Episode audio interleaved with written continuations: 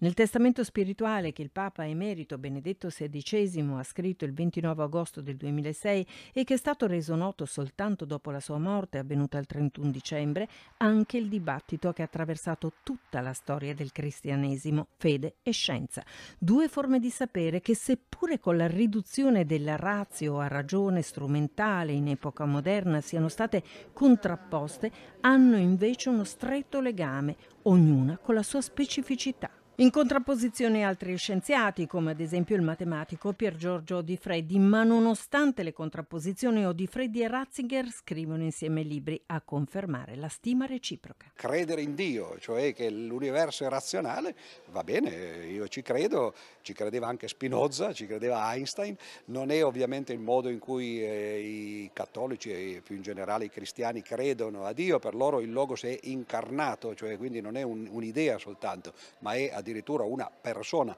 Qui ovviamente le strade divergono, però eh, per un certo punto si può procedere insieme.